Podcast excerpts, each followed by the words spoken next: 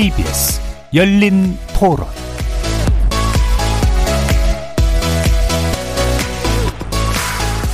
안녕하십니까. KBS 열린 토론 정준희입니다. 초기부터 지금까지 보면은 종교 집단에 의해서 확진자가 되게 많이 퍼지고 지금은 상황이 다르잖아요. 교회에 나가서 꼭 찬송가를 부르면서 이걸 해야 된다 그런 거에 대해서 부정적으로 보니까 종교인들만 입장을 생각하지 말고 배려해주는 마음을 가졌으면 좋겠습니다. 교회가 너무 많아요. 너무 많아서 교회 수가 줄어들면은 뭐 말 안 듣는 교회 수도 줄어들지 않을까. 일반화를 시키면 안 된다고 생각을 해요. 저희 언니네도 독신자인데 거기는 이제 가족들끼리 따로 예배를 드리거든요. 집에서. 그런 거 요즘에 유튜브도 너무 잘 되어 있고 이건 그렇게 하는 사람들을 탓해야지 그렇게 기독교 자체를 잘못됐다고 하는 건 좀 아닌 것 같아요. 잘 관리를 해야 된다고 생각을 해요. 종교의 자유가 있더라 하더라도 100번 양보해도 그게 종교를 믿지 않은 타 시민들한테 피해를 주는 공동체 전체에 피해를 주는 행동이면 제재되어야 할, 하는 게 맞다고 생각을 하고요. 종교단체 안에서도 자성의 목소리가 있으니까 그 자성의 목소리를 높이고 본인들이 거기에 맞춰서 협조를 해나가는 것이 더 중요하지 뭐 꼭 어디를 비난한다? 글쎄요 그것이 과연 지금에 맞는 방향인지에 대해서는 좀 캐스션 마크입니다. 거리에서 만나본 시민들의 의견 어떻게 들으셨습니까? 제3차 대유행으로 접어들었던 국내 코로나19가 방역당국의 강력한 조치와 시민들의 협조 덕분에 내림세로 돌아섰지만 일부 교회 그리고 선교단체 등을 중심으로 집단 감염이 이어지면서 개신교회를 향한 시민들의 시선이 더욱 차가워지고 있습니다. 코로나19 발생 이후 1년이 흐르는 동안 매번의 대유행마다 종교 집단 또는 개신교회에 연관된 집단 감염이 있었기 때문인데요.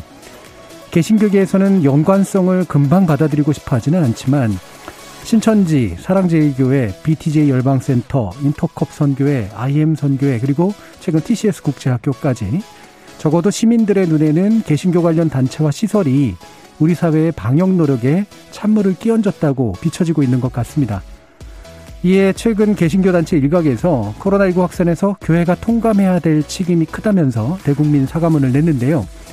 일부 교회가 정부의 방역 조치는 종교 탄압이라고 저항하고 있지만 이는 사태의 본질과 사회적 책임감으로부터 너무 유리된 태도라는 거죠. 하지만 시민들의 차가운 시선을 되돌리기에는 좀 역부족일 뿐더러 이것이 개신교계 일반과 괴를 같이 하고 있는 입장인지도 좀 불분명합니다. 오늘 KBS 열린 토론에서는 개신교계가 코로나19 방역 참여에 관련해 갖고 있는 진심과 실제는 무엇인지, 혹 몰아가기식 언론 보도로 인한 불만은 없는지, 또 종교의 자유에는 아무런 제약이 없어야 한다고 보는 건지 코로나19 이후 시대를 대비하는 교회의 변화는 어디에서 시작되어야 될지 개신교계의 다양한 목소리를 대표하는 분들과 함께 이야기 나눠보겠습니다. KBS 열린 토론은 여러분이 주인공입니다. 문자로 참여하실 분은 9730 누르시고 의견 남겨주십시오. 단문은 50원, 장문은 100원의 정보 용료가 붙습니다. KBS 모바일 콩, 트위터 계정 KBS 오픈, 그리고 유튜브를 통해서도 무료로 참여하실 수 있습니다. 날카로운 의견과 뜨거운 참여 기다리겠습니다. KBS 열린 토론 지금부터 출발합니다. 살아 있습니다. 토론이 살아 있습니다. 살아있는 토론, KBS 열린 토론. 토론은 라디오가 진짜입니다. 진짜 토론, KBS 열린 토론.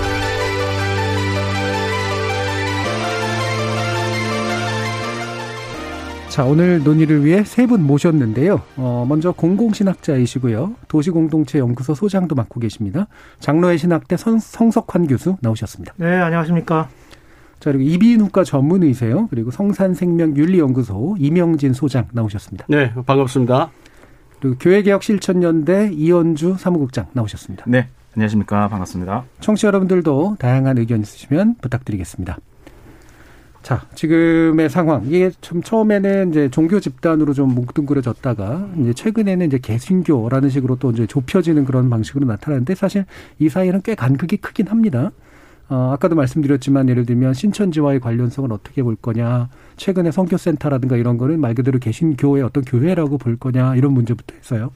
어, 그런데 어쨌든, 그러니까 아까도 말씀드렸던 것처럼 어떤 인식에 의해서건 간에 어, 우리 국민들이 어, 개신교단에 대해서 아, 다소 안 좋은 시선들을 가지게 된 그런 상황들에 대해 여러 가지 우려가 이제 생기고 있는 건 사실인 것 같죠. 그래서 이제 어 한국 기독교 협의회나 한국 YMCA 전국 연맹 등이 일부 이제 사과문을 이제 발표하셨는데 아, 이런 상황도 또 어떻게 이해해야 될지에 대해서도 좀 궁금하기도 합니다. 그래서 전반적으로 현재 국면을 바라보시는 어떤 입장과 시각 또는 뭐 느낌 이런 것들을 처음 좀 말씀 들으면서 이야기 시작해 보도록 하겠습니다. 먼저 성석환 교수님 말씀 한번. 예, 저는 최근에 그런 공동 기자회견을 보면서 그나마 참 어, 다행이다 하는 생각을 했고 적절하게 상황 분석을 했다는 생각을 가졌고 예. 뭐 그렇게 그, 그 다양한 사람들이 참여한 건 아니지만 일부 진보적인 개신교계가 참여했음에도 불구하고 나름대로 기독교계의 자정적인 목소리를 대변했다 음. 하는 점에서는 다행스럽게 생각했습니다. 예.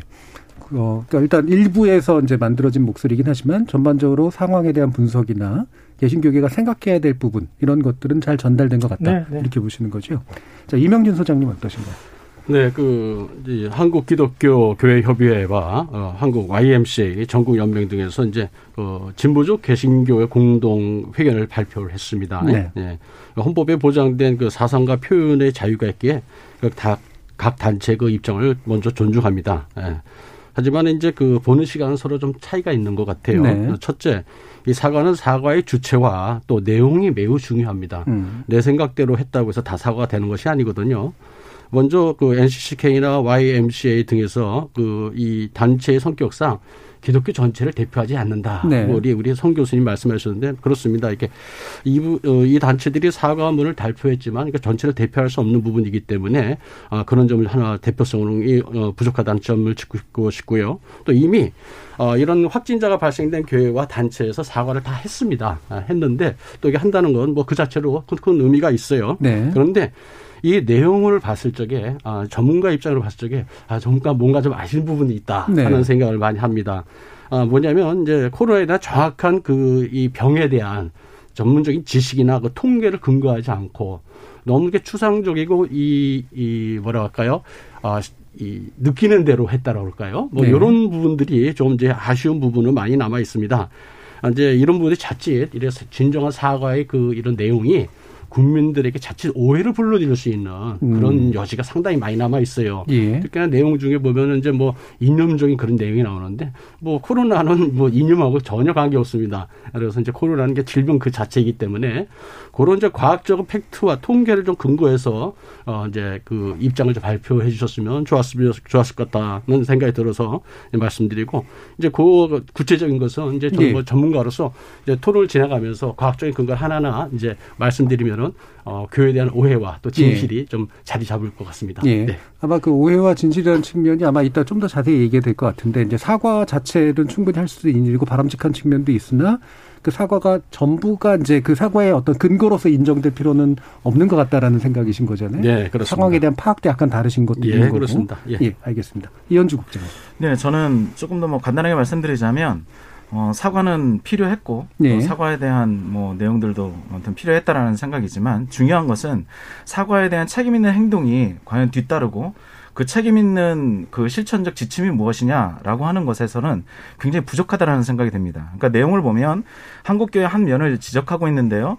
방역에 대한 왜곡과 선동, 가짜 뉴스와 음모론의 생산, 예배의 자유를 수호한다는 명분으로 법적 다툼을 하는 것, 그리고 사회를 위험에 빠뜨리는 것, 방역에 대한 문제를 정치적 사안으로 변질시키는 것, 예. 이런 얘기 내용들을 지적했단 말이죠. 네네. 그러면 이후에 이런 문제가 반복적으로 일어났을 때 그러면 과연 교회는 어떻게 대처할 것인가? 음. 뭐 이런 내용들이 실제적인 지침들이 좀 등장을 해야 그러면 앞으로도 이런 일들이 재발되지 않는 아주 중요한 어, 의미가 있을 텐데요. 음.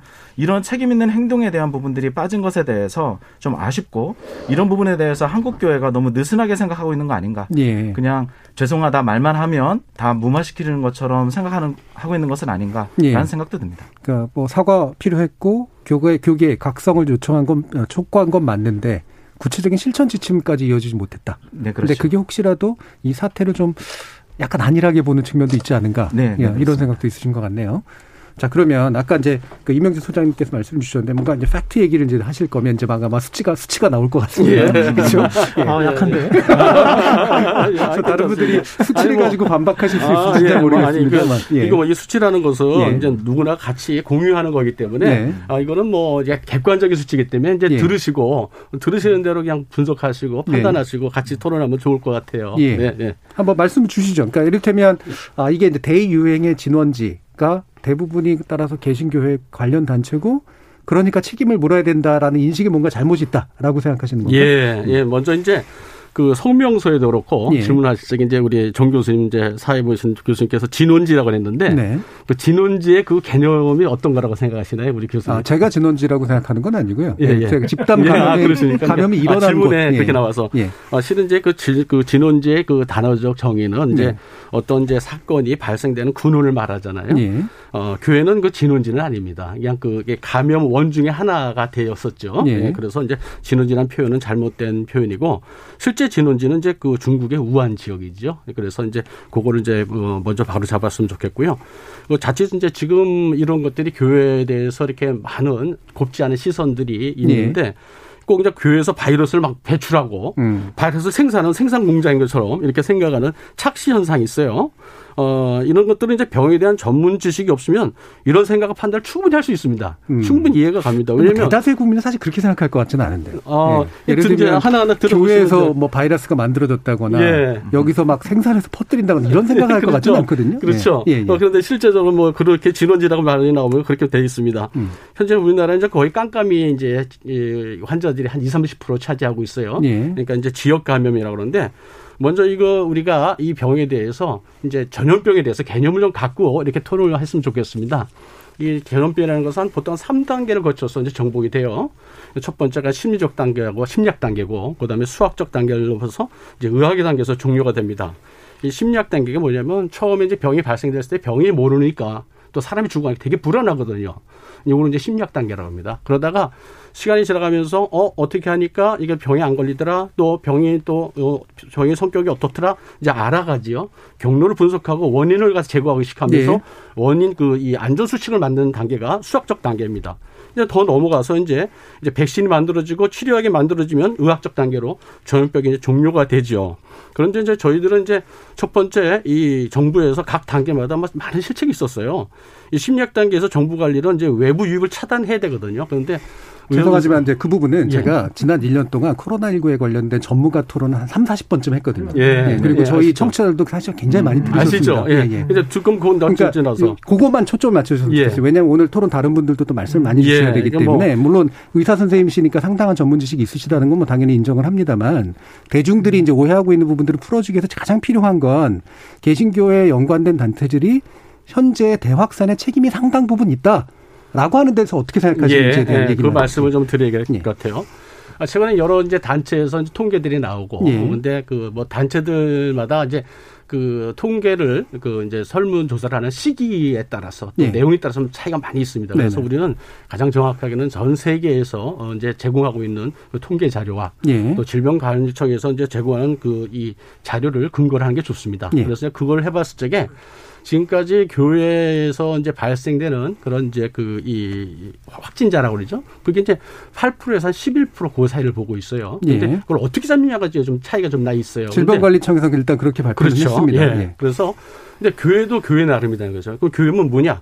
교회도 있고 교회 내에서 어떤 행위 활동 행위들이 상당히 많이 예. 있죠. 첫 번째 예배 행위가 있고 그다음에 소그룹 성경 공부도 있고 그다음에 뭐 이 어떤 생활관에서 어떤 기숙 생활을 하면서 하는 뭐 교육 행부 뭐 활동도 있고 여러 가지가 있는데 네네. 네. 그걸 다 뭉뚱그려 놨어요. 근데 지금 어 우리 그 교회에서 예배에 대해서 가장 그 관심을 갖고 있는 것은 예배 자체를 통해서는 우리가 안전 수칙은 이미 3월 달에 만들어지고 잘 지키고 있기 때문에 예배 시간을 통해서는 옮겨진 게 없는데 그거를 갖다가 자칫 오해하고 있다는 거죠. 예. 그 부분이 상당히 좀그 이, 이 오해를 부분을 진실과 좀 구분해야 될 것 같아요. 예. 실제적으로 이제 전문가 입장에서 볼 적에 많은 분들이 이제 저 역시 마찬가지지만 그 봤을 적에 예배 시간이 아닌 예배 전후의 식사 시간이라든지 예. 그때 대화하면서 많이 옳고 있어요. 여러분들 기억하실지 모르지만 메르스가 처음 이제 예, 그 창궐 했을 때 슈퍼 감염자가 식사 시간을 통해서 감염됐어요. 네. 그리고 이번에도 역시 마찬가지예요. 식사 시간을 통해서 다 옮겨가고 있습니다. 8월 15일 날 노인잔치에서 옮겨갔죠. 그룹 콜센터도 또 식사 시간 옮겨갔죠. 다 식사 시간 대화를 통해서 옮겨갔거든요. 그래서 예. 자 그럼 정리하겠습니다. 지금 일단 그 주장의 핵심은 결국 교회 관련이라고 만약에 8% 11%를 인정한다고 하더라도 그거는 대면 예배를 통하는 건 아니기 때문에 뭔가 오해가 분명히 있다. 하지만 이제 교회 관련성에 대해서는 어떻게 생각하세요? 예, 교회 관련성이 있어가지고 뭐 모든 사람이 다 국민입니다. 예. 국민이기 때문에 어, 뭐, 또 깜깜이 환자고, 우리가 어디에서 옮길 수, 옮길 수 없거든요. 옮기는지 잘 모르거든요. 그렇기 때문에 우리가 할 수 있는 건 안전 수칙을 잘 따르는 것이 예. 국민으로서 책임입니다. 예. 그게 바탕이 되지 않으면은 문제가 되죠. 그런데 안전 수칙을 잘 지키고 있는데도 이제 그런 오해를 받는다. 그러면 억울한 거죠, 솔직히. 예, 알겠습니다. 근데 안전수칙을 잘 지키느냐 문제랑 실제로 결과가 왜 일어나느냐의 문제를 따지는 것도 약간 다른 문제라서. 네. 자, 그러면 뭐 수치를 뭐 11로 놓건 33으로 놓건 뭐 20으로 놓건 간에 일단 상당수의 어떤 것들을 이제 보고서 이게 이제 교회의 특정 어떤 행동이나 메커니즘과 연관이 돼 있기 때문에 따라서 교회가 어느 정도는 그 책임을 인식해야 된다라는 부분에서 어떤 생각들을 가지고 계시는지 그, 요거 물어볼게요. 예. 예. 아마 그, 우리 예. 지금 우리 토론이 예. 뭐 의료적 수준에서 이야기를 나누는 토론이면은 저는 나올 필요가 없는 것 같고요. 예, 예. 어, 지금 한, 그 한국 사회에서 한국 교회에 대해서 이런 비판적인 목소리를 많이 제기하는 이유는 교회가 수치적으로 그 비율에 있어서 아주 객관적인 수치를 제시하지 못한다 한다의 차원이 아니라 네. 교회가 왠지 일부 물론 일부입니다만은 사회 전체가 따르고 있는 그 정부 당국의 방역 조치에 대해서 공감하지 못하는 것 같은 느낌. 예. 그다음에 이번에 정부나 기업 같은 데서는 아주 민첩하게 대응하지만 교회라는 것은 신앙 공동체니까 예. 그 민첩하게 대응하는 속도와는 전혀 따라잡지 못하고 음. 매우 다른 방식으로 다른 문화로 대처하는 것에 대한 생경함 네. 이런 것들이 아주 문제가 되는 것 같습니다. 그래서 제가 볼 때는 일차적으로 우리가 그 사회적인 문제에 있어서 책임이 있다는 점을 부인하거나 거부해서는 안 될 것 같고 네. 우리의 책임이 있지만 이 문제를 조금 더 면밀하게 살펴서 어떻게 함께 협력해서 해결해 나갈 것인가 음. 이렇게 좀 생산적으로 얘기를 하면 좋겠어요. 예, 알겠습니다. 어, 그래서 이제 우리, 그러니까 여기서 우리라고 표현하신 건 이제 개신교회 집단 안에서 네네. 네. 어떤 점이 사회와 협력해서 문제를 해결해 나가야 될 지점인지 네. 그리고 거기서 어느 정도의 책임을 져야 되는지를 더 분명히 하는 이야기가 좀 앞으로 교회 안에서 아, 필요하다 예, 이런 말씀이시죠. 예. 자 이현주 국장님. 네. 그 진원지가 교회라고 하는 지적에 대해서는 그건 당연히 받아들여야 되는 부분이죠. 그것이 뭐 지표로도 나와 있는 상황이고 1차, 2차, 3차 팬데믹에 대한 또 우리나라의 집단 감염에 대한 여러 가지 원인들을 분석하고 이야기를 할 때 그 부분에 대해서 개신교권에서 분명한 책임이 있다라고 하는 것들은 이미 사회적으로 이미 알려진 바고 또 이 부분에 대해서 자꾸 우리가 뭔가를 숨기고 뭔가를 좀 회피하는 모습으로 간다면 사실 이미 드러난 한국 그 교회 내 관리적 시스템이 부실하다라고 하는 게 드러난 거거든요. 그렇다라고 한다면 이것들을 분명하게 인정을 해야 다음에 문제를 해결할 수 있지. 이것들을 자꾸 이렇게 저렇게 회피하는 방식으로 가면 결국 문제는 흐려지고 원인도 흐려져서 결국 바꾸고 그다음에 개선해 나가고 변화해야 나, 갈그 지점을 찾지 못한다고 하는 거죠. 예. 더더욱 중요한 거는 뭐냐면 한국 교회가 가지고 있는 목회자와 특정 리더를 신성시하는 아주 부패한 교회 문화가 있어요. 네. 그래서 결국 목회자가 어떤 생각을 갖고 있느냐, 특정한 리더가 어떤 생각을 갖고 있느냐가 방역 정부의 방역 지침에 대해서 어떤 식으로 네. 대처하느냐에 네. 그 멤버들에게 영향을 끼치거든요. 또 한 가지 이제 아까 이제 예배 후에 식사 문제다라고 이렇게 말씀하셨지만 만약 그렇다라고 한다면 그러면 예배 후에 식사를 통해서 집단 감염이 발병됐다라고 한다면 결국 시민성을 포기한 교인들이 교회 내에 있다라고 하는 것을 인정하는 거 아닌가? 그렇다고 하면 그 원인을 해결하기 위해서 우리가 어떤 노력을 기울여야 하는가? 예. 근데 이런 점들을 좀 찾아가야 하고요. 또 마지막으로 정말 아쉬운 거는 아까 이제 불안의 기제 이제 소장님 이야기하셨지만 인간의 불안의 기제를 가지고 꾼들이 등장했잖아요. 정치꾼도 등장했고 장사꾼도 등장했습니다. 예. 근데 그 정치꾼과 장사꾼이 교회라고 하는 테두리 안에서 등장한 거죠. 그 정광훈 혹은 그 이후에 나온 지금 여러 가지 성교회를 통해서 네. 본게 다 그런 장사꾼들의 모습 아닙니까? 그러면 이런 부분들을 오히려 분명하게 하고 우리들의 참 한국 교회의 약한 모습이지만 그런 부분들을 명확하게 우리가 선명히 드러내줘야 우리가 아, 어떤 식으로 개선해 나가고 바꿔 갈까. 나중에 이제 또 이후에 이야기 이야기 하시겠지만 예. 교수님의 그러면 한국 교회 공공성을 어떻게 짚어갈 수 있을까 이런 대안적인 이야기들을 할 수 있지 않을까 예. 생각합니다. 그걸 예. 하기 전에 어, 이제 국장님은 그 시민단체 계신 분이니까 시원시원하게 얘기하셨어 좋은데 예. 아, 아까 우리 그 앵커께서 오픈을 하시 전에 길가에서 인터뷰하신 분들 계셨잖아요. 네. 그분들 중에 아주 주목할 만한 발언은 다 그런 건 아니다. 아, 아주 특정 집단의 독특한 문화들이 이 문제를 발생시키고 있는 네. 그 메커니즘을 봐야지 전체 교회가 마치 다 협력해서 똘똘 뭉쳐가지고 정부 시책에 따르지 않을 것처럼 행동하는 양 평가에 대해서는 안 된다라는 점에서는 네. 조금 더 우리가 면밀하게 조금 더 섬세하게 볼 필요는 있어요.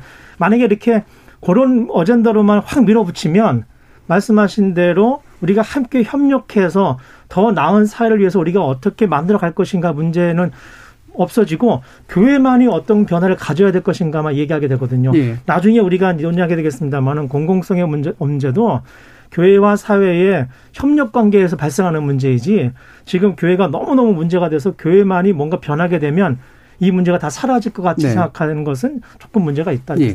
그러면 이제 그 아까 이제 이현주 네. 국장님께서 이제 요약해 주신 그 부분을 좀 약간 좀 풀어가지고요. 이렇게 한번 논의를 해보죠. 이를테면 어 그 신천지 사태라든가 아니면은 뭐 사실 예전에 그 저 배달 업체라든가 이런 데서도 또는 또그 콜센터 이런 데서도 사실 집단 감염이 발병을 했잖아요. 그러면 거기에 대해서 우리가 비난을 하는 거는 그 집단 자체를 비난하는 게 아니라 거기서 집단 감염이 발병하게 만든 어떤 방식을 이제 그렇죠. 우리가 짚어서 네. 이제 네. 해결해야 되는 거잖아요. 어, 그렇게 된다면 만약에 이제 교회나 교회하고 관련된 단체에서 이런 집단 감염이 다른 데 비해서 좀 더 많이 발, 발병한 것처럼 보이는 적어도 그 이유는 아까 이제 말씀 주신 바로 따르면 어, 나쁜 마음을 먹고 있는 어떤 사람이 굉장히 강한 어떤 카리스마적인 리더십을 발휘해서 실제로 이제 그, 어, 뭐랄까요. 사람들 선동하게 되는 그런 식의 일들이 특정 교회의 어떤 방식으로는 존재를 하고 있고 그게 현재와 같은 문제를 낳는 데 있어서 일부 문제가 분명히 일어나고 있다. 그게 전체 교계의 문제는 아니겠지만 라고 이제 만약에 본다면 이 부분에 대해서는 마찬가지로 생각을 하시나요, 교수님? 아, 물론이죠. 예.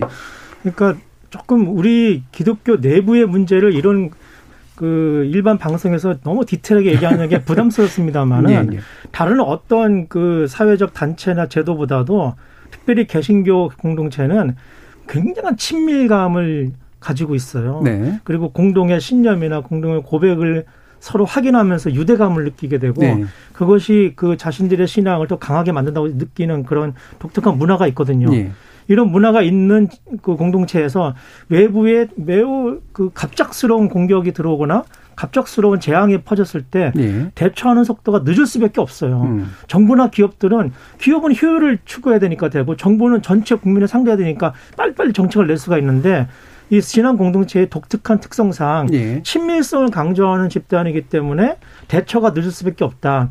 저는 아쉬운 것은 교계도 이거를 준비 빨리 민첩하게 대응하는 준비가 덜 돼 있었고 정부도 사실은 신앙 공동체 갖고 있는 그 독특한 문화에 대해서 좀 이해가 부족했다. 예. 그런 점에서 좀 더 그 진지하게 고민하고 또 서로 긴밀한 협의를 하는 과정들이 필요했는데 워낙 전체 국민들이 위험에 지금 처했으니까 예. 교회 공동체도 똑같이 따를 수 있다고 생각한 나머지 확 그 정책을 쏟아냈을 때 교회는 다르게 반응할 수밖에 없는 어떤 그런 독특한 게 있다. 예. 그걸 뭐 제가 신학자로서 다 설명하기 어려운데요. 예. 하여튼 그런 좀 섬세한 대처가 부족하지 음. 않았느냐. 좀 문화적인 측면도 지적해 주셨는데 굳이 제가 이런 비유를 쓰면 어, 만약에 이제 어르신들이 모바일 폰 같은 걸 쓰는 거 굉장히 익숙하지 않은데 네. 이번에 이제 예를 들면 무슨 이제 안내 문자 같은 것들이 들어올 때 젊은 사람들은 빨리빨리 반응해가지고 그걸 네. 대처할 수 있지만 그럼요. 이거 뭔지라고 물어봐야지 알 수 있는 네. 분들이 있잖아요. 네. 그분들은 또 그걸 매개로 해서 이제 퍼질 수도 있는 거고 네. 이런 식의 어떤 문화적 차이라는 게 있는 건데. 아, 물론 있습니다. 예, 그 차이가 현재의 문제를 만드는 데 있어서 정부가 좀 더 약간 이 부분을 이해하고 그다음에 설득하고 대처 방안을 같이 마련해 나갔으면 좀 더 좋지 않았을까? 요번에 분명히 음. 확인한 네. 것은 부정적입니다만은 부정적인 이펙트만 나왔습니다만은 네. 분명히 우리가 요번에 각인된 건 종교 전체 또는 특별히 개신교가 우리 한국 사회 변동에 매우 중요한 요인이다. 예.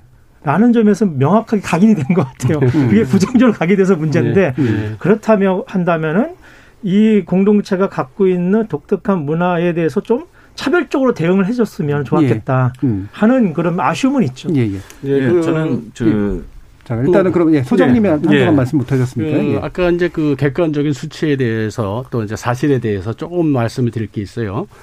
이제 우리 대부분이 그 3월 달에 안전수칙이 만들어진 후에 대부분의 예. 교회는 안전수칙을 잘 지켰습니다. 그리고 뭐 비대면 예배를 많이 드리고 있고 또 개중에는 또 대면 예배를 안전수칙을 지키면서 잘 드려왔습니다.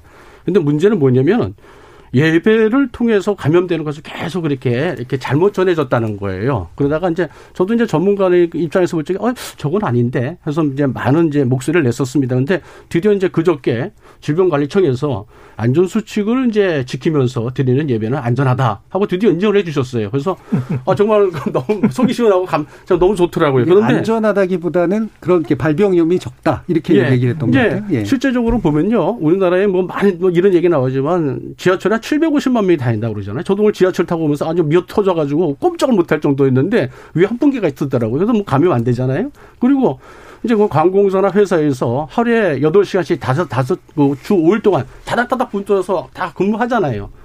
근데 그분들 다 마스크 쓰고 하시죠? 근데 교회에서 예배 드릴 때도요, 안전수칙 1m 이상 떨어져서 마스크 드리고 예배 드리고 1시간 정도 예배 드립니다. 자, 대면 예배. 갔을 적에 예, 예.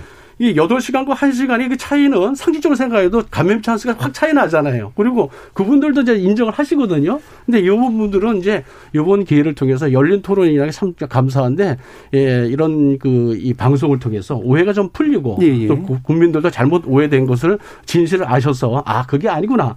다시 한번 이제 아셨으면 좋겠습니다. 예, 예. 대면 예배 부분은 오해도 물론 네. 있고요. 예, 이제 와서 알게 된 부분도 있고 네, 네. 그러니까 그건 뒤에서 좀 더 이제 예, 좀 예. 다루기로 했기 때문에 좀 더 다루고요. 대신 이제 어, 교회를 매개로 한 어떤 발병에 관련된 문제들 우리가 따지는 거니까 대면 예배가 그 요소는 생각보다 훨씬 적었거나 거의 없었다라고 하더라도 일단 예를 공동체 생활이라든가 이를테면 이제 선교단체나 이런 데서 나타나는 같이 막 모여가지고 뭔가 이렇게 신앙을 나누는 행동들이 주는 어떤 열정이라든가 이런 게 이제 결과적으로 감염에 작동한 부분들이 있잖아요. 정부로서는 음.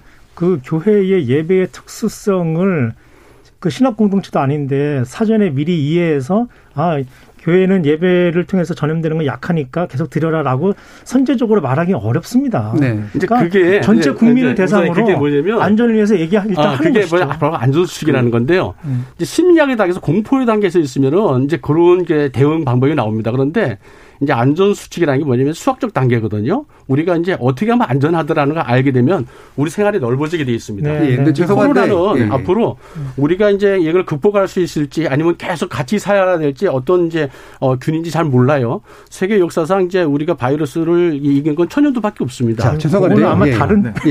이야기를 해야 될 것 같아요. 퍼지니까요. 근데 네. 제가 다른 비유를 드리면 제가 대학에서 학생들을 가르친다만 지난 1년 동안 음. 강의 못했습니다.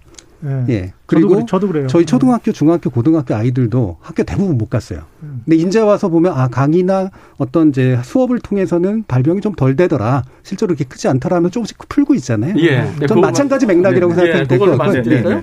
아니면 아니, 그걸 여쭌 게 아니라 네, 예, 자꾸 이제 그 얘기를 하시니까 네. 자꾸 예배 특성에 대해서 네. 뭐 지금 자꾸 말씀하시는데 그건 네. 이후에 또 얘기가 있으니까 그때 가서 말씀하시는 거로 하시고요, 예. 소장님.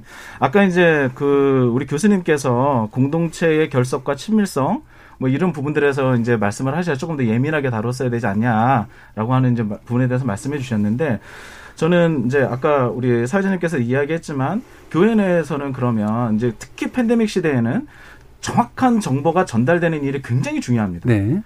그런데 교회 내에서 정보를 통제하고 관리하고 해석하는 주체가 누구냐? 이게 음. 대부분 목사가 하고 있잖아요. 목회자가. 네.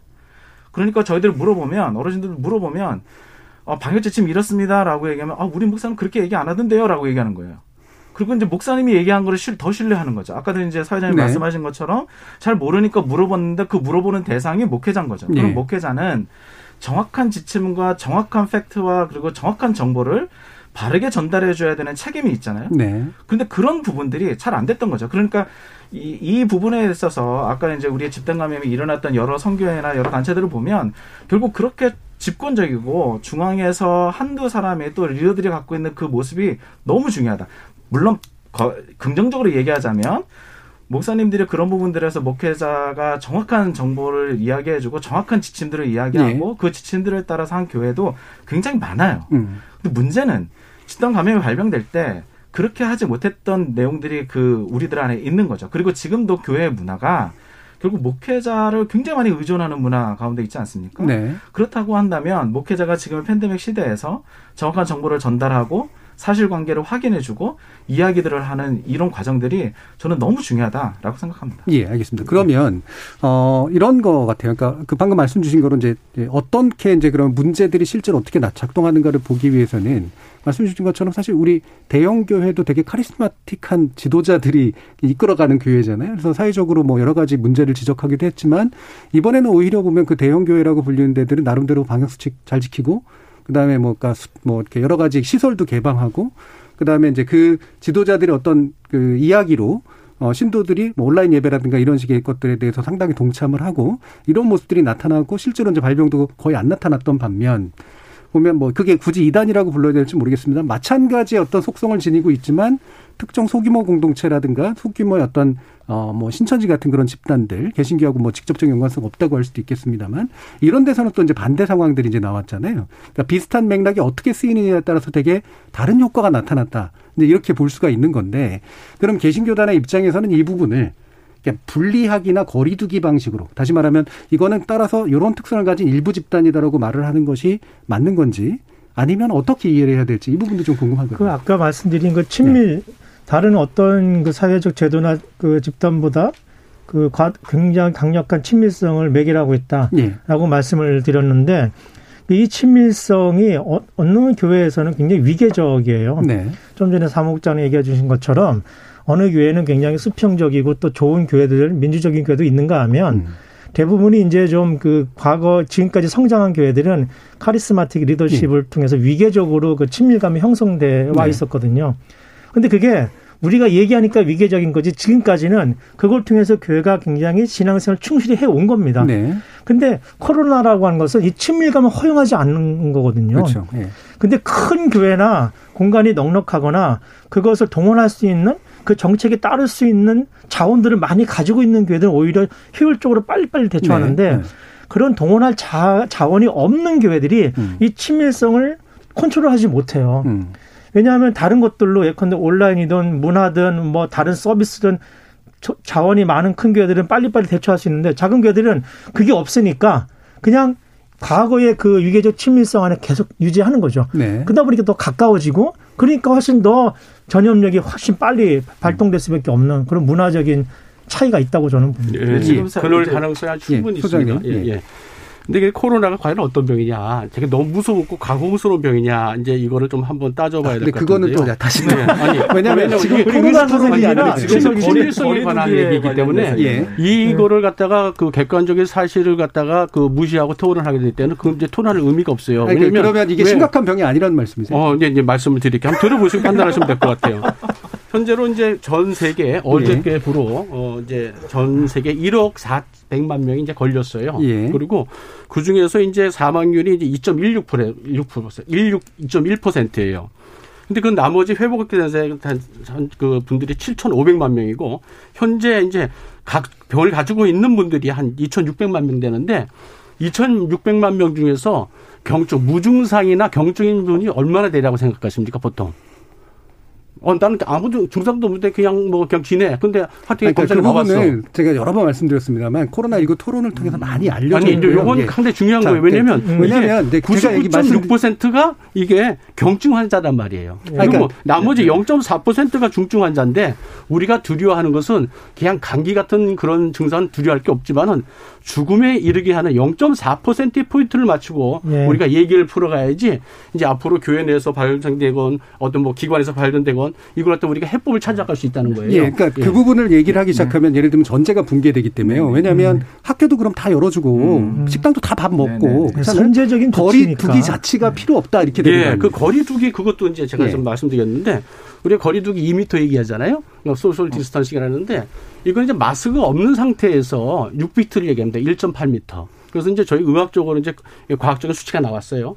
마스크를 벗고 1미터를 떨어졌을 적에 이게 옮은 그 수치가 82%가 떨어집니다. 감염률이. 그래서 네. 1미터 이상 예, 떨어지면 그 거리 두기가 아니고요. 예. 정광훈이나 이제 이단 이제 이런 이제 부류들을 예. 개신교 이제 정태 교단에서 그러니까 실제로 문제가 하는 것에 대한 지금 이 토론이 이 토론이 어. 누구 한 명에 대한 비난을 위한 물론이죠. 열린 토론이 아니죠. 이거는. 그러니까 자꾸 이렇게 정의하지 마시고요. 왜냐하면 제가 전문가님 들 많이 만나봤거든요. 예. 그러니까 사실은 실제로 감염병 예방 전문가들도 제가 많이 만났습니다. 그러니까 예. 오늘은 그 논의를 하지는 말아달라는 말씀이고요. 네, 네, 네. 전제는 음. 우리가 이제 사회가 방역을 위해서 뭔가 노력을 한다고 했을 때 그 방역과 어긋나는 행동들이 나오는 게 실제로 감염에 굉장히 많은 어떤 매개체가 되고 있으니까 음. 그거를 특정 집단만의 문제로 돌려야 되는가 음. 아니면 어, 개신교가 어느 정도는 보편적으로 좀 책임을 지는 문제로 고민을 해야 될 것인가 사실 이 부분이거든요. 예. 예, 저는 어, 일부 좀 거리두기의 모습을 보이는 것에 대해서는 좀 아쉬운 면이 있습니다. 네. 이 기독교라고 하는 그러니까 개신교권 안에 그 테두리 안에 지금 품고 있잖아요. 예를 들자면 저 어, 이제 정광훈 씨에 대한 부분도 분명하게 이분은 이런 부분들에서 이단 이단으로 이게 정지하거나 아니면 확실하게 선을 긋지도 못했거든요. 네. 그러니까 여러 번에 걸쳐서 이야기가 됐지만 사실 정광훈 씨에 대해서도 여전히 긍정적인 평가를 교단 내에서 내리고 있고 이장 통합교단에 이렇게 계시겠지만 심도 있는 연구가 필요하다라고 하는 연구하는 것으로 그냥 끝나버렸어요. 네. 그러니까 사실은 거리두기를 하는 것처럼 보이지만 실제로 그 한국 개신교 내에 지금 있는 인터컵이나 아니면 정광훈 씨에 대한 것을 굉장히 포용적으로 수용하는 분위기들도 있다라고 하는 것이죠. 그러니까 네. 이런 부분들을 어떤 뭐 정리냐 아니면 연구냐 이런 게 아니라 확실하게 선을 긋는 일이 좀 더 필요하고요. 한국 개신교회가 여기서 책임을 회피하려고 하는 모양새가 아니라 지금 조금 더 적극적으로 예, 잠깐만요. 예, 제가 발언권을 드릴 때 예. 예, 좀좀 더 적극적으로 어, 이런 부분들에 나서서 나는 문제가 아니고 나는 아니다라고 하는 이야기가 아니라 예. 우리 안에 얼마든지 이런 부분들이 일어날 수 있다. 이거는 한국 교뿐만이 아니라 어디든지 일어날 수 있는 부분들이니 예. 함께 개선하고 노력하는 모습으로 좀 더 선회하고 조금 더 개혁과 변화의 모습으로 나가는 일들이 필요로 하지 않을까. 예, 일부 마치기 전에 한 마디씩 듣고 이제 정리할 테니까요. 예, 말씀 아, 주세요. 예, 예.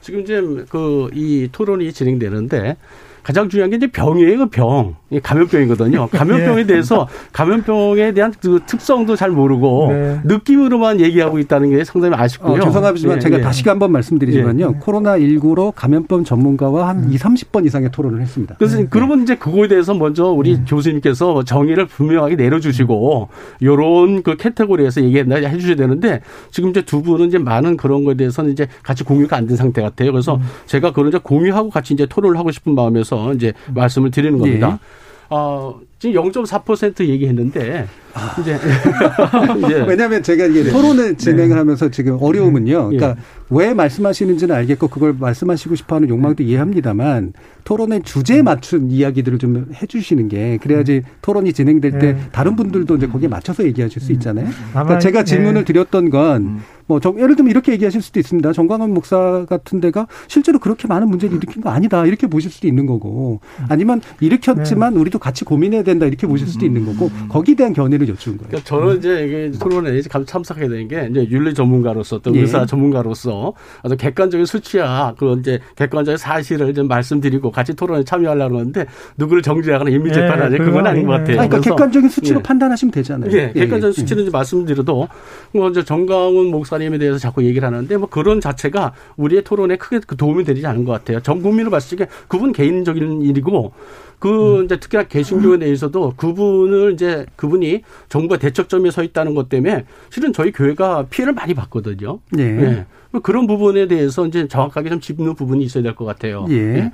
어, 도의로 음. 실제적으로 아까 말씀드린 우리 예배에 통해서 옮지 않았는데 예배를 통해서 옮겼다고 잘못 오해가 되는 부분 이런 부분들이 진실이 규명이 돼야 한다는 거죠. 근데 이 진실이 규명되는데 1년 걸렸어요. 1년.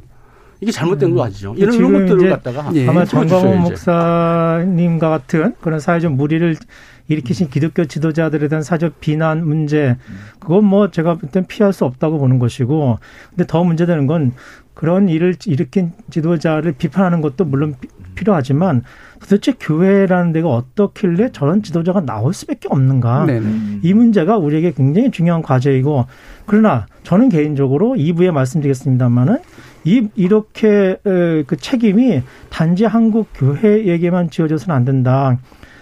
정치권이나 경제권에도 정광음의 버금가는 사회적 무리를 일으키는 많은 제도들이 발생하는데 네. 우리 사회 전체가 가지고 있는 문제점들의 총체적 관점에서 교회도 그 안에 속한 단체로 바라봐야 되고 예. 그런 전체적인 메커니즘 속에서 정광훈이라는 인물을 어떻게 규정할 것이냐의 문제지 예. 이것을 개인의 어떤 그 비난으로만 환원해서 말해버리면 뭐 우리는 출구는 없다 이렇게 생각합니다. 알겠습니다. 예. 그 부분에 대한 뭐 많은 분들이 또 동의하시는 생각도 있으실 것 같고요. 자, 일단은 저희들 청취자 의견이 또 여러 가지가 들어가 있기 때문에 한번 들어보고 가죠. 정희진 문자 캐스터. 네, 청취자 여러분이 보내주신 문자 소개해드리겠습니다. 2967님, 지금까지 코로나19가 종식되지 못한 이유 중 하나는 종교 집단의 집단 감염이라고 봅니다. 국외에서 유입되는 사례보다 훨씬 많은 수치입니다. 일부 교인들은 현재 상황에 대해 반성해야 합니다. 6134님, 자영업자는 안전수칙 안 지켜서 영업정지인가요? 시민들도 수칙을 안 지켜서 집에만 있는 건가요? 예배 안 하면 죽습니까? 현 상황은 방역이 최우선입니다. 예배를 참는 것이야말로 종교의 참된 길입니다. 해주셨고요. 7606님, 저희 어머니께서 이 추운 겨울에 집에만 있자니 답답해 죽을 것 같다고 하시면서 교회라도 가지 않으면 우울해 죽을 것만 같다고 말씀하십니다. 오죽하면 저러실까 싶은 생각도 드는데요. 청취자 여러분께서 넓은 마음으로 이해해 주시면 좋겠습니다. 0419님, 종교의 자유를 무조건 지켜야 하는 건 아닙니다. 코로나 확산의 진원지는 교회라고 봅니다. 교회는 이제 반성하고 바른 방향으로 나아가야 합니다. 3698님, 코로나19 때문에 교회의 민낯이 드러났다고 봅니다. 교회는 이제 영리를 추구하는 단체 중 하나가 아닌가요? 0441님, 한 교실 안에서도 선생님 말씀 안 듣는 학생들이 몇몇 있습니다. 교회도 전국에 수만여 개가 있는데 그중 일부가 지침을 안 따른다고 해서 나머지 대다수의 교회가 욕먹는 현실은 참으로 안타깝습니다. 방역 지침을 지켜가면서 온라인 예배 드리는 교회가 대다수란 걸 알아줬으면 합니다. K78739889님, 모두 다 힘든 시기에 종교를 의지하고 싶은 마음은 이해합니다. 하지만 지킬 건 지켜야죠. 친밀감 있는 공동체라면 서로를 배려해서 모임을 자제해야 합니다. 황은규님, 역사적으로는 천주교를 개혁하자고 나온 게 개신교 아닌가요? 지금 현재로서는 개신교가 더 많은 개혁을 필요로 하는 것 같습니다. 라고 보내주셨네요.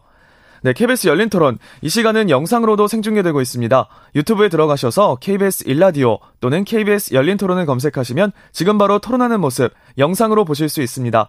지금 방송을 듣고 계신 청취자 모두가 시민 농객입니다. 계속해서 청취자 여러분들의 날카로운 시선과 의견 보내주세요. 지금까지 문자캐스터 정희진이었습니다. 토론이 세상을 바꿀 수는 없습니다. 하지만 토론 없이 바꿀 수 있는 세상은 어디에도 없습니다.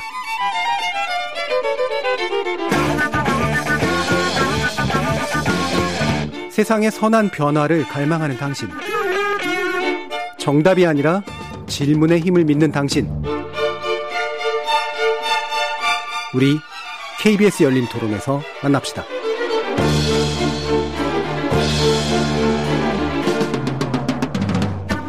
KBS 열린 토론 오늘은 개신교계와 코로나19 방역에 관련된 문제를 놓고 세 분 함께 토론하고 있는데요. 성산생명윤리연구소 이명진 소장, 장로회 신학대 성석환 교수, 그리고 교회기억실천연대 이현주 사무국장 이렇게 세 분과 함께하고 있습니다. 자, 2부에서는 어, 우리가 뭐 여러 가지 이제 인재에서 알게 된 것들 또는 비로소 아직도 모르고 있는 것들까지 다 고려해서 이제 어, 우리 교회가 어떤 방식으로 이제 방역과 함께 하고 그다음에 방역 이후의 시대까지도 이제 같이 대비해야 될까 이런 부분, 즉 변화에 관련된 부분을 주로 말씀을 나누면 좋을 것 같은데요. 그 중에 하나 이제 대면 예배 얘기입니다. 아까 이제 이 소장님도 굉장히 많이 강조해 주셨던 얘기이기 때문에 이 부분 이제 짚고 넘어가야 될 것 같은데 어 대면 여보가 어 그렇게까지 막 집단 감염에 있어서 중요한 매개체는 일단 아니다라고 하는 인식들이 조금씩은 생겨나고 있지만 아, 그, 이것에 이르기까지 이게 뭐 오해라든가 이런 식의 문제라기보다는 마찬가지로 다 뭐 예를 들면 카페에서 관련된 문제, 식당에서 관련된 문제, 대중교통이나 학교에 관련된 문제들도 이제 와서 알게 되는 것들도 있고 아직도 모르는 것들도 있잖아요. 그러면 대면 예배라고 하는 것에 대해서 우리가 이제는 어떤 입장과 태도를 가져야 되는가에 대해서 한번 좀 말씀을 주시면 좋을 것 같아요. 이 부분 일단 성석환 교수님 말씀 여쭤보겠습니다. 아, 그 예, 예배야말로 종교의 가장 그 중요한 행위인데 이것은 각 종교마다 거기에 합당하는 신학 이 있습니다. 그래서 예배 신학적으로 얘기할 수 있겠습니다만은 청취자들을 고려해서 그런 깊은 말씀을 드릴 수가 없을 것 같고 예.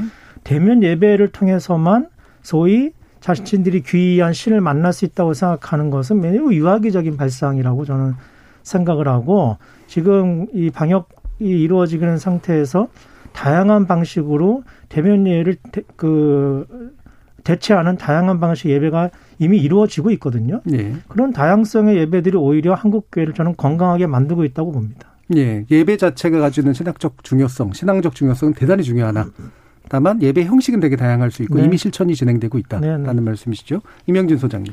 네, 그 대면 예배냐 비대면 예배냐 이거에 대해서 이제 저는 두 가지 다 찬성합니다. 예. 아, 특히나 먼저 비대면 예배의 필요성에 얘기 말씀드린다면 비대면 예배는요 우리가 이제 그 교회 어, 예배당에 나올 수 없는 분들에서 꼭 필요합니다. 이제 질병이 걸려서 몸이 아파서 예배당에 참석 못하는 네. 분들 또는 이제 뭐 북한이나 또는 뭐 무슬림 지역에서 예배를 드릴 수 없는 그런 상황이 있는 분들에게는 말씀이 전해지는 귀한 은혜가 은혜의 도구가 되지요. 하지만 이제 그 대면 예배는 가능한 한 저희들이 그 안전 수칙을 지키거나 할 수 있는 한 최선을 다해서 지키는 것이 성도로서의 어떤 어, 이 자세가 아닌가 생각됩니다. 예. 어, 새로운 뭐, new, normal 그래가지고 비대면 예배도 그걸 많이 강조하시는데요. 한번 이제 생각해 보셔야 될 겁니다. 어, 비대면 예배, 사람이라는 것이 그래요. 이게 앉으면 눕고 싶고, 누, 누우면 또 자고 싶은 게 사람의 심리입니다. 어, 집에서 비대면 예배를 드릴 때 그, 그 신앙인의 자세가 어떤지 한번 자문해 보셨으면 좋겠어요.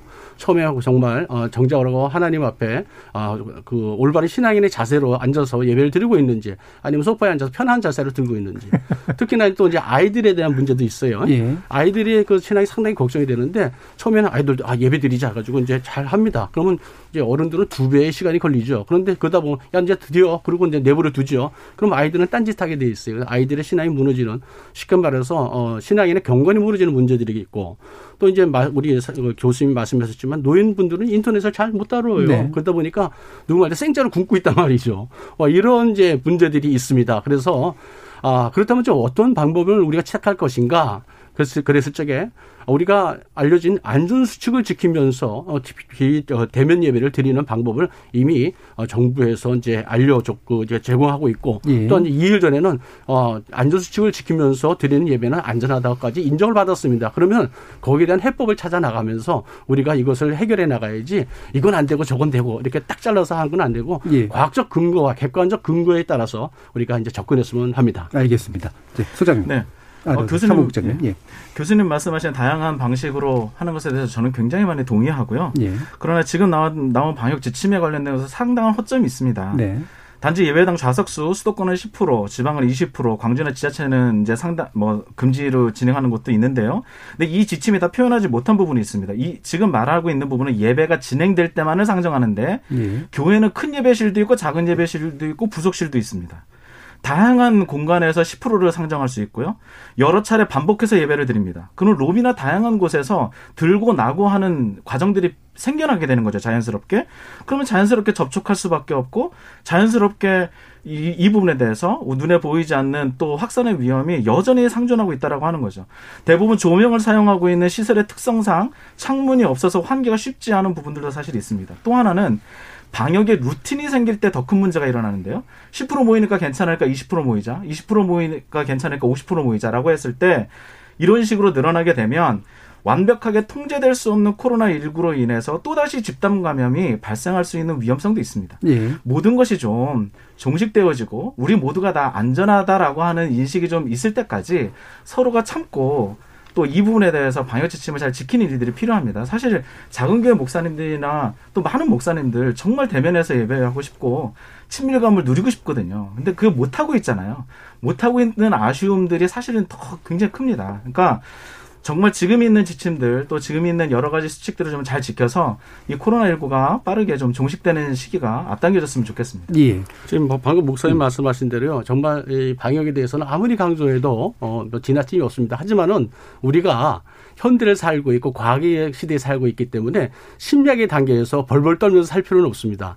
우리가 안전 수칙을 지키면서 그게 안전한 안전 수칙은 뭔가 안전한 수칙입니다. 그것을 지키면서 우리가 예배를 드릴 수 있는 방법이 있는데 그것을 하지 않는다는 네, 것도 네, 그건 제가 뭐100% 동의 드리는데요. 네. 또한 100% 동의하지 못하는 지점은 디지털 방식으로 종교 경험을 했을 때 음. 아날로그 방식보다 현저히 감도가 떨어진다. 이 전제는 그거야말로 비과학적인 태도가 아닌가 제가 생각을 해보고요. 세대적 차이는 있을 것 같아요. 특히 아날로그 예배, 대면 예배에 익숙해서 그걸 통해서 종교 경험을, 신앙 경험을 충분히 해왔던 세대들은 또 그렇게 해야만 그게 충족될 것 같고, 그러나 우리가 알다시피 이미 전 세계는 디지털화 돼가고 있고 피할 수 없는 미래이고 기왕에 이렇게 새로운 상황이 주어졌고 뉴노멀이 되어가고 있는데 우리가 충분히 디지털을 기술을 활용하지 못해서 그 신적 임재나 또 자기 종교적 경험을 충분히 누리지 못하는 건 우리 책임이고 교계나 신학계가 더 노력해서 그런 방안을 찾아야 되는 건 우리 책임이고 다 우리 젊은 세대들이나 이미 이런 디지털 문화에 익숙한 사람들에게는 그들이 그런 방식으로 방식으로 새로운 신앙 경험을 할 수 있도록 빨리 대안을 찾아 나가는 것이 우리 교회를 위해서도 더 좋지 않은가 생각해 봅니다. 네, 아주 좋은 자, 그러면 이원대 사무국장님, 예, 네. 그러니까 뭔가 다양한 실천들 또 좀 더 새로운 음. 실천들이 이제 이후에는 확실히 좀 더 새로운 습관들을 만들고 새로운 문화로 또 자리 잡고 이래야 되지 않을까요? 근데 이런 거에 대한 경험이랄까 이런 거에 바탕에서 어떤 말씀 주실 수 있을까요? 어, 다양한 실천들이 좀 있었으면 좋겠는데요. 네. 첫 번째는 어, 목사가 성경 해석을 좀 독점하는 문제를 좀 해결했으면 좋겠습니다. 왜 이 얘기를 하냐면 성도 개개인이 어떻게 예배를 드려 지금 뭐 비대면이냐 대면이냐 이런 문제들 예배에 대한 어떤 중심적인 이야기들 예. 그거는 성경을 잘 해석하면 나오는 문제거든요. 음. 근데 그런 성경 해석을 목회자가 독점하면서 그 목회자가 공공성이 없는 목회자 아니면 정부나 방역 수칙에 대해서 이해가 없는 목회자일 경우 그들 스스로가 생각하는 방식으로 성경을 해석해 준단 말이에요. 그러면 일반 성도들은 그냥 그게 옳은 줄만 아는 거죠. 그러니까 이런 문화들 목사가 성경 해석을 독점했다는 것을 좀 해결하면 좋겠고 두 번째는 교회가 선별적인 공공성을 좀 말하지 않았으면 좋겠습니다. 무슨 얘기냐면 교회가 일정 부분에서 시민 사회에 대한 기여가 있으면 분명한데요. 예. 그러나 인권이나 노동, 통일이나 기후 환경 평화 이런 분야에서는 침묵하고 있는 거죠. 오히려 이런 부분들도 좀 다양하게 목소리를 내면서 교회를 회복하는 어떤 실천적 지침들이 나오지 않을까. 세 번째는 교회가 사회적 불평등에 좀 적극적으로 대처해야 됩니다. 지금 팬데믹 시기를 우리가 보내면서요. 굉장히 사회가 불평등한 시대가 됐거든요. 부자인 분들은 그나마 견딜 수 있는 부분인지 모르겠지만 자영업자나 소상공인들 이미 가난을 경험하고 있었던 사람들은 더 극심한 어려움 가운데 있다는 얘기죠. 예. 근데 이런 사회적 불평등을 교회가 좀 앞장서서 불평등을 해소하기 위한 어떤 시선의 지침들을 좀 내놓고 부자와 가난한 자의 간격이 좀 더 줄어들도록 만들고 함께 살아갈 수 있고 함께 우애를 나눌 수 있는 이런 모습들을 교회가 먼저 앞장서서 이야기하고 또 실천적으로 해 나갈 때 교회가 조금 더 회복적인 또 네. 교회가 조금 더 좋은 모습으로 나아갈 수 있지 않을까 네. 생각합니다. 마침 이제 공공성 얘기를 얘기를 해주셔서 이거는 이제 교수님 말씀을 때 또 들어야 될 것 같습니다. 네. 많이 또 연구도 하셨고 네, 실천되셨습니까? 네. 어, 말씀하신 거를 조금 받아서 한 네. 가지만 더 첨언해서 일단 말씀을 먼저 우선 드리면 어, 지도자들이 무조건적인 절대적 해석을 하는 것도 문제이지만 그렇다고 그러면은 그 공동체 모두에게 자유, 자의적인 해석을 맡길 수는 또 없어요. 그러니까 음. 양쪽은 그건 우리끼리 할 얘기지만 교계가 네, 그건 서로 예, 서로가 네. 준비해야 될 문제인 것 같고 네. 공공성이라는 차원에서는 인류의 역사에 있어서 그 민주주의의 자유의 원칙, 이 공공성의 시민사회 공공성 문제가 시작되고 기원을 찾은 것이 바로 종교 개혁에 네. 있습니다. 네. 그 전에는 종교 자유가 없었잖아요. 네. 그 종교 종교 개혁 때문에 인간의 이성이나 자유와 가능성들을 새롭게 찾는 그런 계기를 마련한 셈인데 그 이후부터 민주주의가 굉장히 발전하고 우리가 살아가는 일상 세계의 가능성들이 굉장히 확장되고 여기에 개신교가 기여한 공공성에 굉장히 큰 기여가 있어요. 근데 점점 점점 시간이 가면서 그렇죠. 이 사회적 기여나 공적 기여의 지점들은 사라지고 개신교 자체를 위해서 존립하는 그런 메커니즘이 너무 강화가 된 겁니다. 그건 이제 신대륙으로 넘어간 여러 가지 교회 역사들이 경쟁 체제를 도입하고 성장 기조를 불어일으키면서 발전해온 그런 역사가 있어서 네. 그걸 다 읊을 수 없습니다만은 사실 한국교회가 이번 기회에 아 교회가 사회적 신뢰를 얻어야만 우리가 원하는 선교를 더 잘할 수 있고 음. 또 그렇게 해야만 종교로서 대접을 받을 수 있다는 사실을 명확하게 좀 깨달아야만 된다. 예. 그런 기회가 돼야 된다. 음. 저는 그렇게 생각하고 그러니까 있습니다. 시민사회와의 대화 이게 뭐 사회하고 그냥 타협하라는 소리가 아니라 원래 이제 개신교라는 그 그게 개혁교회란 뜻이고 그 개혁이라는 게 바로 종교개혁 시대의 새로운 사회와의 어떤 교접이라 그럴까요? 만남 그다음에 모범 이런 것들과 연결된 거 아니에요? 그렇게 말씀드린 예. 이유는 우리가 잘 아는 음. 알랭드 보통이라는 작가가 있잖아요. 네네. 이 사람이 무신론자들 위한 종교라는 책을 썼어요. 예. 재밌는 책이었습니다. 예, 네. 아주 저는 목회자들 예. 그 과정에서 읽히곤 하는데 네. 그분이 뭐라 그러냐면은 신은 모르겠다. 음. 그러나 종교는 꼭 필요하다. 예. 왜냐하면 인간 사회에 공동체, 가치 등등을 유통시키고 생산할 수 있는 가장 중요한 사회적 자원이 종교다. 그러니까 그 종교가 거꾸로 얘기하면 종교가 그런 역할을 못 해주면 그런 공적 역할을 못 해주면 그 사회는 정신적 타락을 겪게 돼 있어요. 네. 만약 저는 한국 사회가 타락한 상황, 이 자본과 부동산과 물질에 의해서 문제가 발생하는 사회라고 동의한다면 그것은 어쩌면 한국교회 이 어려움 에도 책임이 있지 않는가 생각해 보면서 예. 그런 점에서 우리가 교회가 우리 사회를 더 민주적으로 발전시키고 공적으로 발전시키는데 기여하고 참여하는 그런 새로운 도약의 계기가 됐으면 좋겠다 생각합니다. 네, 이명준 소장님. 네, 그 예배에 대해서 이제 많은 좋은 이제 의견들이 있습니다. 아, 뭐 두 분 목사님의 의견에 전적으로 동감합니다. 아, 이거 또 그렇게 변해가야 됩니다. 네. 그런데 한 가지는 이게 신앙이 그 시대가 바뀌어도 신앙은 바뀔 수 없다는 것입니다. 아, 신앙에는 예배를 통해서 회복되고 힘을 얻어갑니다. 예, 예배 형식에 대해서 많은 이제 의견들이 이제 나오고 있어요. 하지만은 예배 형식을 바꾸는 상당히 위험한 일, 위험한 일입니다. 특히나 이제 예배 전통을 함부로 편의에 따라 변경하거나 하는 것은 종교적 자살 행위 같은 생각이 듭니다. 그거는 네. 비신학적인 발언이셔요. 네. 그렇죠. 이제 말씀을 다 끝나다 끝나고 말씀을 이제 해주시면 좋겠어요. 또. 그 예배를 드리는 신앙인의 자세를 위협한다는 게 상당히 좀 저희들은 큰 부담으로 다가오는 것입니다. 예배 그 신앙인의 자세, 경건이 무너진다는 것이죠. 어, 우리 깨어진 창이라는 이론이 있습니다. 우리 깨어진 창이 있을 때 그 밑에 쓰리게 쌓인대요.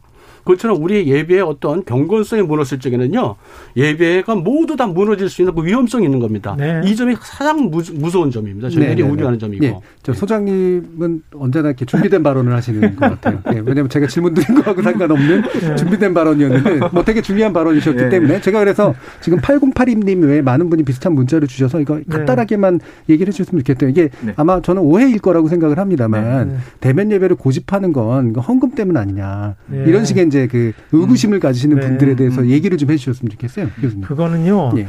어, 굉장히 많은 오해를 담고 있습니다. 네. 왜냐하면 많은 그 교회 목회자들이 그 헌금을 걷기 위해서 대면 예배를 고집한다는 것은 굉장히 좀 억울한 이야기입니다. 예. 대면 예배를 함으로 인해서 헌금이 더 거칠 수는 있겠죠. 음. 그거는 결과론적인 얘기지. 그걸 목적 삼아서 대면 예배를 고집한다. 이것은 굉장히 저희가 듣기엔 참 어려운 얘기이고요. 예. 다만 우리가 이제 앞으로 훈련할 것은 음. 우리 책임인데요. 음. 비대면 예배를 통해서도 그 교회를 향한 신앙에 대한 충성심이 변하지 않도록 해야 될 책임 우리에게 있는 거라고 저는 생각이 예. 들어서 음. 그런 점에서 아직 준비가 안 됐으니까 음. 일부 목회자들이 그래도 모여야 헌금이 더 그 충성도가 높아지지 않겠는가라고는 생각할 수는 있겠습니다. 네네. 이거는 과도기적인 예. 얘기입니다. 네, 지금까지 예. 저는 이제 대면 예배에 대해서 굉장히 부정적인 뭐 말씀을 드렸었는데요. 예. 이, 이, 이 말씀을 좀 드리고 싶어요. 뭐냐면 어, 개신교가 가지고 있는 아주 중요한 부분이 뭐냐면 성도 간의 교제입니다. 음. 그러니까 성경의 가르침이 하나님을 사랑하고 이웃을 사랑하는 거잖아요. 그러니까 기독교의 가르침은 나 말고 타인, 나 말고 타자, 나 말고 신과의 관계성을 굉장히 중요하게 여기거든요. 그런 관계성, 사회성, 민주성이 기독교 안에 굉장히 독특한 문화를 형성하고 있습니다. 그게 자연스럽게 대면하고 만나고 식사하는 자리로 연결이 되어 왔었고 네. 과거에 그렇기 때문에 그런 내용들이 굉장히 중요하게 여겨졌다는 것이죠. 그런데 그래서 말로만 사랑하는 것이 아니라 실제로 사랑하기 위해서 만남이라는 것이 필요했고요. 실제로 사랑을 표현하기 위해서 누군가의 교제를 더 깊게 하는 일들이 필요했다는 것입니다. 예. 그런데 문제는 뭐냐면 지금 팬데믹 시대에는 그런 만남이라 실제로 만남이라고 하는 것이 서로를 사랑하고 서로의 관계를 깊게 만드는 것이 아니라 서로를 위험에 빠뜨리는 도구가 되어버려 버린 거예요. 예. 그렇다라고 한다면 우리가 지금 오프라인에서 만나고 하는 이게 또 대면한다라고 하는 것들을 적절하게 금지하고 스탑해야 되는 부분들이 있는 거죠. 네. 그게 우리의 관계를 지키는 문제이기 때문에 그렇습니다. 물론 어떤 사람들이 있냐면 만남과 대면을 통해서 뭔가 이득을 취하려는 부류도 있어요. 예. 그게 지금 뭐 말씀하신 그 뭐 재정적인 것이든 여러 음. 가지 음. 그런 면들도 없지 않아 있는 부분이 있을 겁니다. 그러나 정말 교회가 가지고 있는 가장 중요한 점은 대면하는 일들이 굉장히 중요했다. 그리고 그런 관계들을 중요해서 이야기하고 있는 것이다. 그러면 지금 우리들이 기다리고 있는 것은 무엇이냐면 지금은 금지하고 지금은 스탑하고 있지만 이후에 다시 우리가 대면하고 다시 우리가 만날 날을 우리는 또 곧 보고 있지 않습니까? 백신이나 여러 가지 지금 이제 치료제 이야기도 나오고 있고요. 그렇다면 그때까지 우리가 조금 더 참고 인내하고 시민사회와 함께 공감하고 또 그 가운데서 함께 고통을 분담하는 일이 저는 필요하다고 봅니다. 그렇죠. 관계를 지키기 위해 당분간의 대면적 관계라고 하는 것들은 자제하는 이제 그렇죠. 이런 말씀이신 네, 거죠. 네, 네. 네, 그 아주 좋은 말씀인데요. 음. 아, 이제 그런 말씀 마스크를 하지 않았을 때 문제죠. 마스크를 하지 않았을 때. 이제 우리는 안전수칙이 있고 마스크를 했을 때는 대화도 되고 만남을 할 수가 있습니다. 실제로 우리가 일상생활을 영위하고 있거든요. 사회생활을 영위하고 회사생활을 하고, 하고 있습니다. 그런데 어, 마스크를 한 상태에서 전염됐다는 과학적 근거가 나오지는 않았어요. 그렇기 때문에 아 그런 우려나 그 이제 그 마음의 자세는 상당히 참 우리가 아, 가질 필요는 있으나 하지만은 그 과잉되게 해가지고 우리가 어, 사회가 우리 생활이 위축되고 또 어, 모든 것이 이제 그 이 제한돼서 생활도 이게 어려워지고 또 아이들의 그 학업 그 격차도 넓어지고 커지고 노인분들은 우울증이 빠지고 뭐 이런 것들을 조금이라도 좀 우리 우리 생활의 영역을 넓혀가는데 지혜를 모아야 될 때가 아닌가 이런 예. 생각이 좀 듭니다. 예, 뭐 무슨 말씀인지 알겠습니다. 그러니까 우리가 공포에 의해서 지나치게 어, 대면이라고 하는 것이 모든 것의 문제를 나는 것처럼 이해하지만 사실 우리가 대응을 잘하다 보면 일정 정도의 대면은 충분히 감당 가능한 아, 그렇죠. 형태가 될 수도 있다는 그런 예. 말씀이시잖아요. 자 그러면 아까 이제 성석환 교수님께서 공공성 문제를 얘기해 주시면서 이제 약간 더 이제 필요한 얘기들이 있을 것 같은데 어 결국에는 교회 문제를 교회 스스로 푸는 것도 중요하고 사회와 함께 푸는 것도 중요하고 네. 사회한테 어떤 이미지나 메시지를 또 주는 것도 되게 중요하잖아요. 이런 다층적인 관계를 어떻게 좀 해결해 가는 게 좀 필요할까요? 그 한국 교회가 처음 한국 땅에 왔을 때 그 정말 나라 잃었을 때거든요. 네. 그때 의료를 세우고 기관을 세우고 학교를 세운 엄청난 그 발전에 기여를 했어요. 그렇죠. 예. 또 전쟁 통에도 그 고아 가부를 먹이고 입히는 일에 많은 교회들이 헌신을 했고요. 여러 가지 좋은 그, 헌, 그 기여가 많이 있었습니다. 이런 전통들이 지금 일정 부분 그 무뎌지고 사라진 것처럼 느껴져서 매우 아쉬운 바이지만 이것은 한국 사회 전체를 봤을 때도 한국 교회만 공공성이 낮아진 게 아니라 한국 사회 전체도 지금까지 지금 우리가 보고 있는 부동산 열풍이나 영끌 네네. 뭐 이런 거 봤을 때 이게 정상적인 사회라고 저는 보이지 않거든요. 음. 제가 종교인이라 그런지 몰라도 이거는 한국 사회 전체가 지금 큰 병에 들어 있다. 아쉬운 건또 그 목사의 한 사람으로서 책임감을 통감하는 건 종교만이라도 껴 있어서 음. 사회가 이렇게 가지 않도록 우리가 지켰어야 되는데 그걸 못했다는 점에서 책임을 통감하나 이것은 우리 한국 사회 전체적인 민주적 발전과 가치가 살아 다시 살아나고 회복되도록 할 때 누가 할 수 있나라고 했을 때 좀 청취자 청취자들께서 조금만 더 기다려 주시면서 교회가 스스로 이러한 자각을 할 수 있도록 여유를 조금만 주시면 좀 더 발전적인 방향으로 사회와 협력해서 할 수 있는 일이 교회에 엄청난 자원이 있습니다. 네. 그것을 공적으로 끌어내서 지역사회와 함께 협력하고 또 정부와 함께 거버넌스를 만들어서 교회의 일정 물적 자원들을 동원해가지고 사회를 발전시키는 데 협력하는 일을 많은 일들을 하고 있어요, 지금. 네. 그런 사역자들도 있고 좀 전에 말씀하신 것처럼 그런 교회를 성장을 지향하지 않고 사회를 섬기겠다고 하는 젊은 사역자들이 무수히 일어나고 있습니다. 그 사람들은 굉장히 디지털 감각이 있고 예. 전혀 다른 감각이 있으니까 그분들이 새롭게 우리 사회를 위해서 종교적 헌신을 할 수 있도록 조금만 기다려 주시면 좋겠다 하는 생각이 들고 음. 정부에서도 교회를 조금만 여유 있게 좀 바라봐 주시면 좋겠다는 바람을 예. 꼭 드리고 싶어요. 예. 예. 교, 예. 교수, 교수님 말씀 굉장히 동의하면서요. 예. 조금 더 말씀드리고 싶은 거는 어, 이제 사회가 신자유주의에 관련된 과도한 경쟁과 서열화에 대해서 문제를 삼고 있잖아요. 네. 근데 그 가치가 사실 교회 안에도 들어왔고 깊숙이 뿌리 내렸죠. 음. 이번에 뭐 IM 성교에 관련해서도 그렇고요. 끊임없이 경, 무한히 경쟁하고 서열화하는 그런 한국 교회 문화를 좀 바꾸고 한국 교회 내부에서도 우회와 연대라고 하는 큰 틀 안에서 좀 변화를 이끌어가면 지금 교수님이 이야기하신 지금 사회와 이야기하고 함께 연대해가고 함께 마을을 만들고 함께 좋은 모습으로 이, 이어져 갈 수 있는 그런 모습이 되지 않을까. 예. 그러면 한국 교회가 갖고 있는 그 경쟁시키고 신앙도 경쟁시키고 서열화를 하고 우열을 나누었던 이런 모습들조차 모습들을 빨리 좀 개선하고 회복하는 일에 우리 함께 좀 노력할 수 있었으면 음. 좋겠습니다. 그러니까 세속의 나쁜 것들이 교회 안으로 굉장히 많이 들어와 있다라는 그렇죠. 말씀이시죠. 예. 예, 이명재 거기서 이제 뭐두 분 다 좋은 말씀 하셨어요. 근데 어, 실제적으로 이제 그런 일들이 많이 교회에서 활동을 하고 있어요. 그래서 음. 어, 두 이제 뭐 아, 아픈 부분들을 두 분 지적하셨는데 저는 이제 교회에서 하니까 좋은 부분들, 예. 선한 부분들을 좀 말씀 좀 드리고 싶어요. 어, 저는 이제 기독의사회, 한국 기독의사에 속해 있습니다. 그랬을 때 이제 대구에서 이제 대규모 감염이 터졌을 적에 어, 저희들이 이제 갈 수 있는 인원들 직접 가가지고 진료를 참여했어요. 그리고 음악기구가 막 모자라는데 저희들이 뭐한 2억 모아서 음악기구를 또 제공을 했고 또 이제 세계로교 같은 경우는 한 이웃들에게 상당히 좋은 이제 그 봉사를 많이 하시더라고요. 그래서 예. 주변에 아주 칭찬을 많이 받고 계세요. 또 최근에는 이제 이 코로나 때문에 피가 모자라는 상황인데 어 이제 온누리 교회가 아주 그 뭐 주도적으로 이제 하고 헌혈 활동을 하고 계시더라고요. 그래서 음. 이제 헌혈 운동을 하고 갔더니 대본에 그분이 어, 온누리교회 교인이세요. 아, 그래서 이런 선한 영향을 끼치고 있거나 해서 상당히 감사했고 또 그 외에도 교회에서 기도원이나 수양관을 생활치료센터를 벌써 제공하고 있거든요. 그래서 이런 이제 선한 일들을 많이 하고 있고 또 작은 행동이지만은 노숙자나 이런 분들한테 정말 안전수칙을 지키면서 네. 무료 배식도 지금 어렵게 어렵게 하고 있습니다. 이런 일들이 있습니다.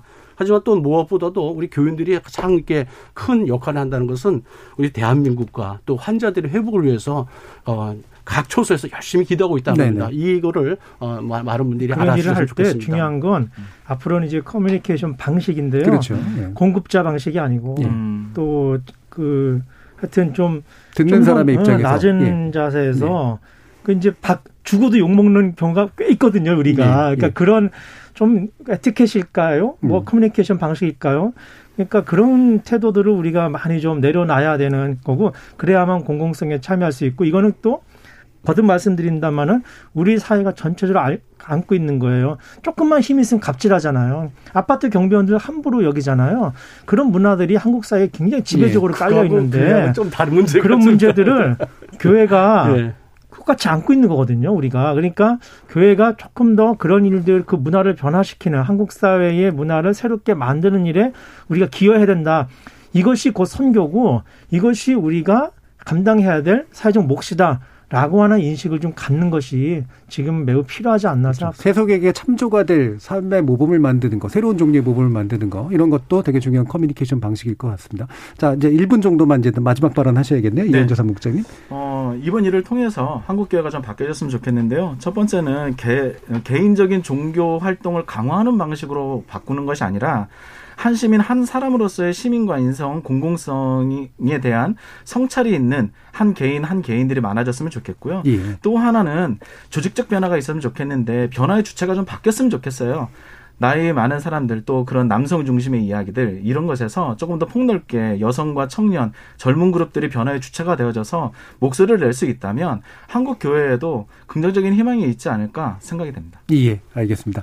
자, 오늘은 어, 개신교 그리고 코로나19 방역에 관련돼서 여러 가지 오해도 좀 짚어드리고 그 다음에 또 교회가 어떤 노력들을 하고 있는지 그리고 우리 시민들과 어떤 소통을 해야 될지 많은 말씀 같이 해주셨습니다.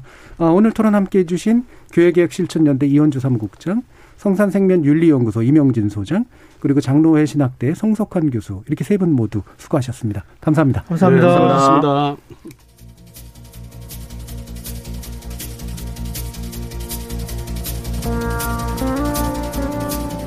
우리 인간은 여러 본능의 집합체인데요.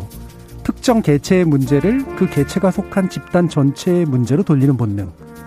복잡한 문제를 단순화시켜서 특정 대상에게 모든 책임을 전가시키는 본능. 최근 개신교계에 쏟아지는 사회적 비난이 혹여나 이런 본능으로부터 나온 혐오의 결과물은 아닐지 생각해 볼 필요는 있습니다. 인간은 본능의 동물이지만 성찰이라고 하는 고차원적인 본능을 지닌 존재이기도 하니까요. 그리고 이런 성찰은 다시 개신교계 스스로에게도 적용되어야 마땅할 겁니다. 성찰이란 자신의 모습을 거울에 비춰보는 일, 즉 타인의 시선, 사회의 시선으로 스스로를 돌아보는 일이고 자기 객관화를 이룬 성숙한 존재일수록 타인의 감정과 스스로 짊어져야 할 책임에 그 누구보다도 민감하기 때문이죠. 종결한 모름지기 가장 고양된 사고와 성숙한 실천의 집합체가 되어야 되지 않겠습니까? 지금까지 KBS 열린 토론 정준이었습니다.